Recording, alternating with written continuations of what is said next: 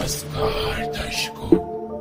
आप सुन रहे हैं horror bed time stories by Garima Taneja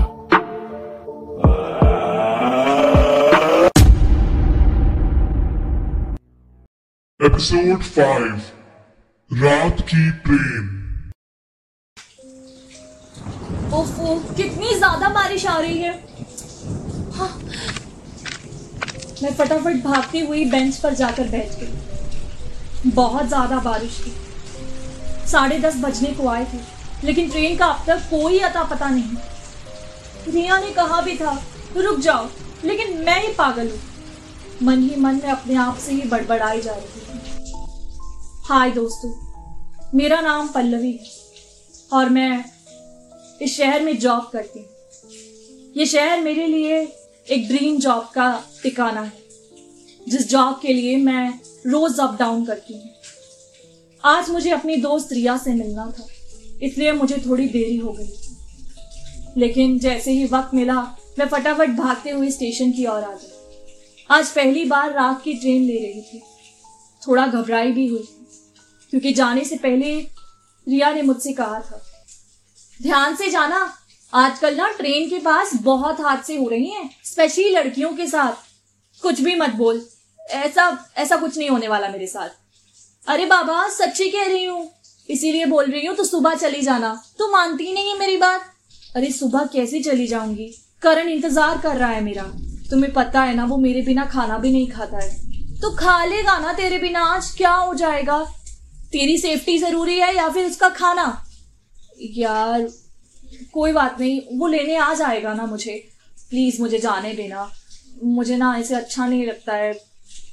ठीक है बाबा, चली जा। लेकिन कुछ भी होना तो मुझे कॉल कर लेना। अगर ट्रेन लेट हो जाए तो कॉल कर देना मुझे। मैं लेने आ जाऊँगी, ठीक है? हाँ ठीक है। इतना कहते हुए मैं उसके वहाँ से निकला।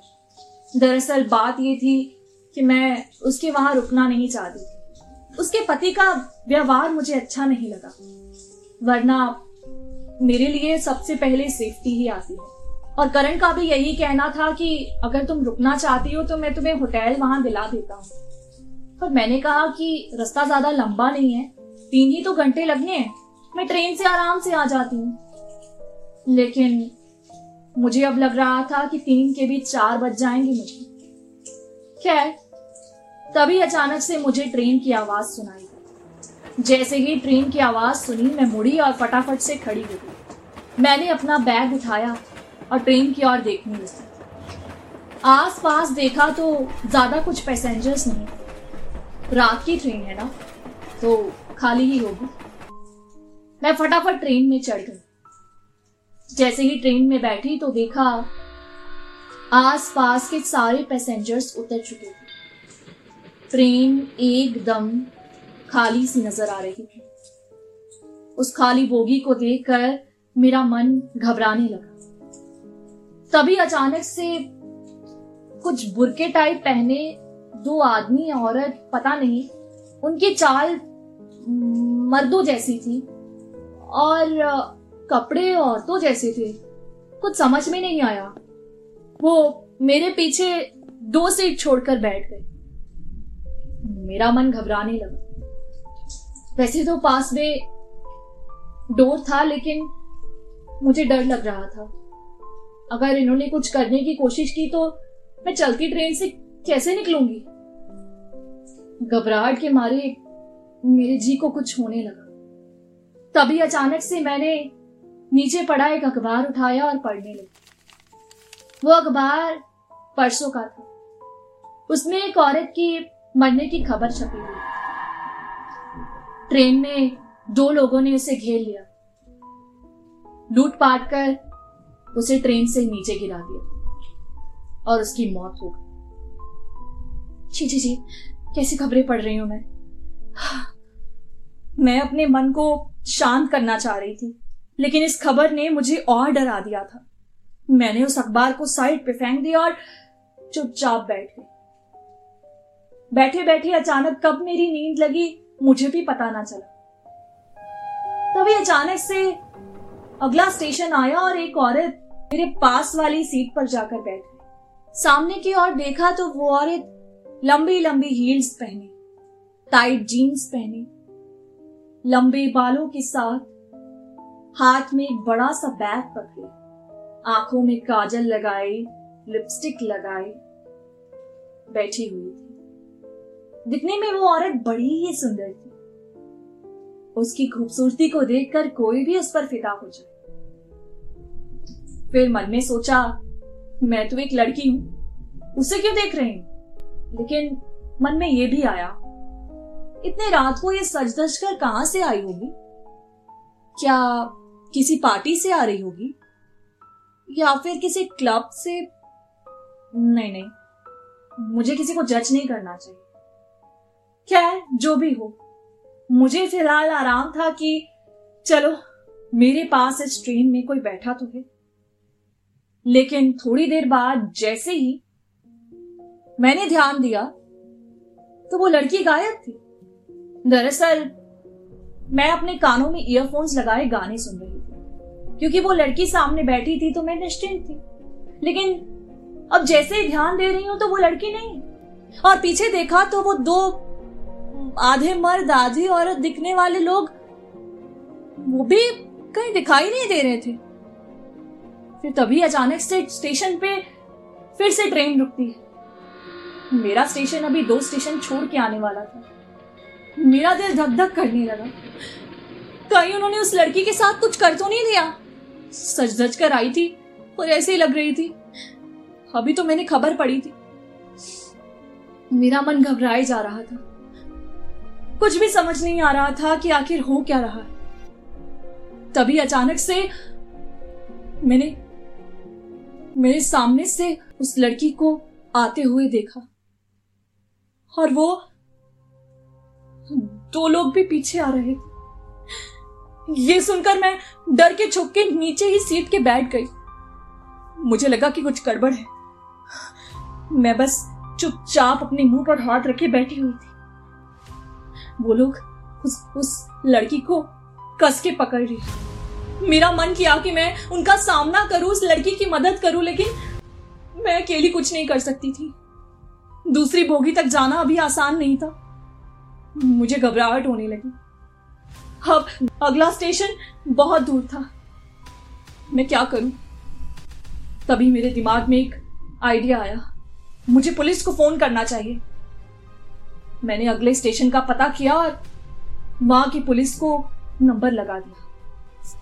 लेकिन जैसे ही मैंने फ़ोन लगाया तो सामने से एक आदमी ने मुझे देख लिया। मैं वहाँ से छुपने की कोशिश करने लगी, पर उस आदमी ने मेरा फ़ोन खींच लिया और मुझे पकड़ लिया। मैं बहुत ज़्यादा घबरा गई। मुझे कुछ भी समझ नहीं आ रहा था। तभी अचानक से उन्होंने उस लड़की को नीचे फेंक दिया।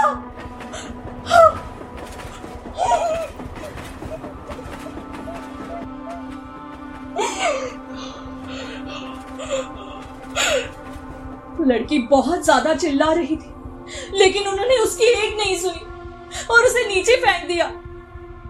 मुझे मुझे घबराहट होने लगी। अब, अगली मेरी बारी है पर मेरे पास तो कुछ भी नहीं है। मैं क्या करूँ? अगर इन लोगों ने मुझे कुछ करा तो इन लोगों ने मुझे उसे फेंकते हुए देख लिया है, पक्का ये मुझे भी खत्म कर देंगे। तभी अचानक से ट्रेन अगले स्टेशन तक पहुँचती है। वो मुझे लेकर नीचे सीट में जाकर छुप जाती है। तभी मैंने ध्यान दिया कि एक आदमी उसी बोगी में आकर चढ़ जाता है। और वो आदमी ने वर्दी पहनी। मैंने उसे यह बताने की कोशिश की कि मैं मैं इस तरफ़ हूँ।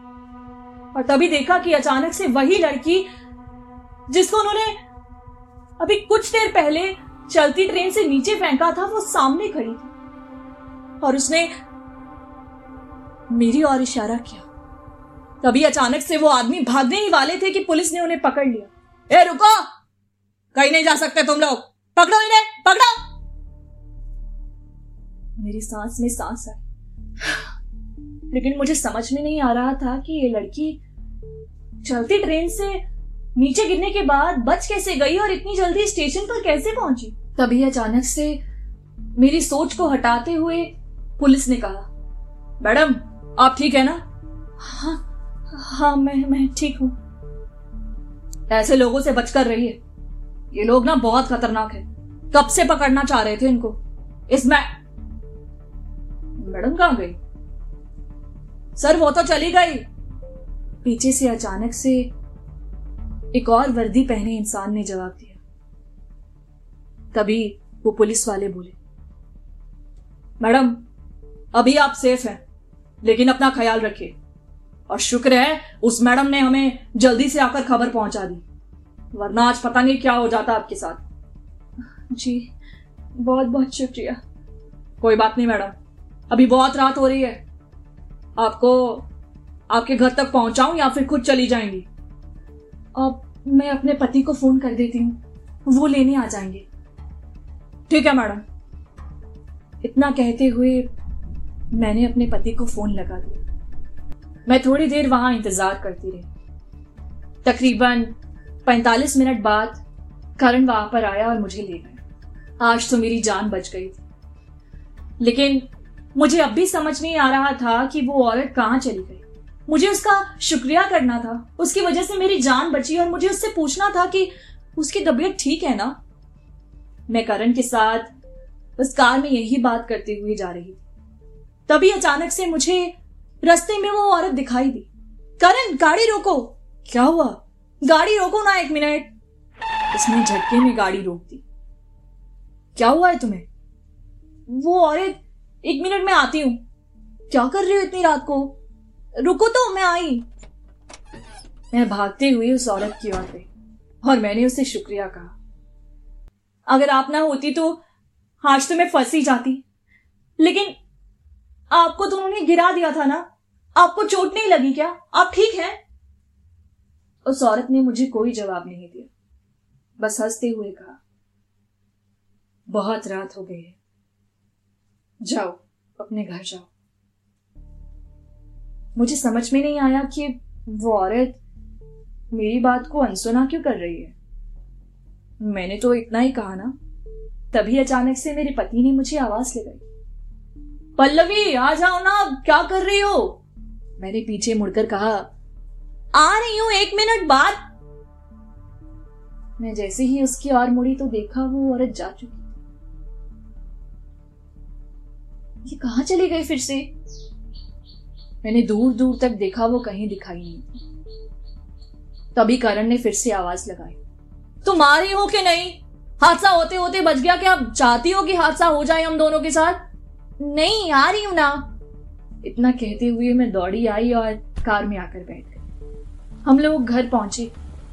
इतने थके हुए थे कि जाते ही लेट गए। अगली सुबह जल्दी उठ गई। क्योंकि मन अभी भी परेशान था। करण अभी सोया हुआ था। उसे इस वक्त परेशान करना ठीक नहीं था। इसीलिए मैंने उसे नहीं उठाया। मैं बालकनी में आकर बैठ गई। तभी अचानक से न्यूज़पेपर वाला आया और दरवाजे पर न्यूज़पेपर रख के चला गया। मैं नीचे गई और जाकर न्यूज़पेपर उठा ली। जैसे ही ऊपर आई, बालकनी में आकर न्यूज़ पढ़ने लगी। तभी करण की आवाज़ आ गई। पल्लवी, चाय बना दो। और अखबार आया कि नहीं अब तक? लो, ये भी अखबार पढ़ना चाहते हैं अब। छोड़ो, पल्लवी तुम्हारे नसीब में नहीं अभी अखबार। इनको ही पढ़ने दो। इतना कहते हुए मैं अंदर आई, करण को अखबार दिया और खुद जाकर किचन में चाय बनाने लगी। तभी करण ने मुझे फिर से कहा, ये पुराने अखबार कहाँ पड़े हैं? अंदर पड़े होंगे, क्यों? अरे, वो सोच रहा था कि रद्दी वाले को दे देता हूँ। कब से आ रहा है वो? कल भी आया था। तुम थी नहीं। अच्छा मैं निकाल देती हूँ। मैंने चाय लाकर टेबल पर रखी और अखबार निकालने के लिए चली जैसे ही पुरानी अखबार लेकर आई तो उस पर परसों का अखबार पड़ा हुआ था। उस अखबार में एक खबर छपी एक महिला की ट्रेन में दो लोगों ने हत्या कर दी। उससे लूटपाट कर, उसे ट्रेन से गिरा दिया। और वहीं उसकी मौत हो गई। ये पढ़ते हुए एक बार फिर से मेरे दिमाग में वो रात का हादसा घूमने लगा था। और तभी अचानक से पेज पलटा तो सामने सामने वो तस्वीर देखकर मैं चौंक। करण! क्या हुआ? करण ये तो वही लड़की है। कल रात को कल रात को इसने मेरी जान बचाई थी। ये ऐसा कैसे हो सकता है? उस दिन ऐसा कल रात को तो हमें कार के पास दिखाई दी थी ना? कौन सी लड़की दिखाई दी थी कार के पास? कार के पास कोई भी नहीं था। तुम ही कर रही थी कुछ पता नहीं क्या। क्या मतलब? तब जाकर मुझे समझ में आया कि कात को जिससे मैं बात कर रही थी वो लड़की तो थी ही नहीं। इस लड़की की तो दो दिन पहले मौत हो चुकी थी। शायद उसकी आत्मा इंसाफ मांग रही थी। जो आज उस पुलिस वाले को लाकर मेरी जान बचा गई। डियर लिसनर्स उम्मीद करती हूँ कि आप सब अच्छे होंगे। आप सबसे इतना ही कहना है कि पिछले हफ़्ते दोनों एपिसोड्स लेट हो गए थे। उसके लिए मैं बहुत बहुत माफ़ी चाहती हूँ। लेकिन उम्मीद है कि आपको मेरे ये एपिसोड्स पसंद आ रहे हों। अगर आपको इनमें कोई भी कमी नज़र आती है तो आप मुझे मेरी insta ID short stories underscore with underscore Garima पर मैसेज करके बता सकते हैं। अपना फीडबैक देने के लिए मेरी इंस्टा आईडी पर आप मैसेज ज़रूर कीजिएगा। और अगर आपको ये एपिसोड्स अच्छे लगते हैं और लगता है कि मैं एक अच्छा पॉडकास्ट आप तक पहुँचा रही हूँ तो कृपया आप इस पॉडकास्ट चैनल को सब्सक्राइब और शेयर करना बिल्कुल ना भूलिएगा, ताकि ज़्यादा से ज़्यादा लोग इस पॉडकास्ट चैनल तक पहुँच सकें और वो भी इस पॉडकास्ट चैनल का लुत्फ उठा सकें। शुक्रिया। Stories.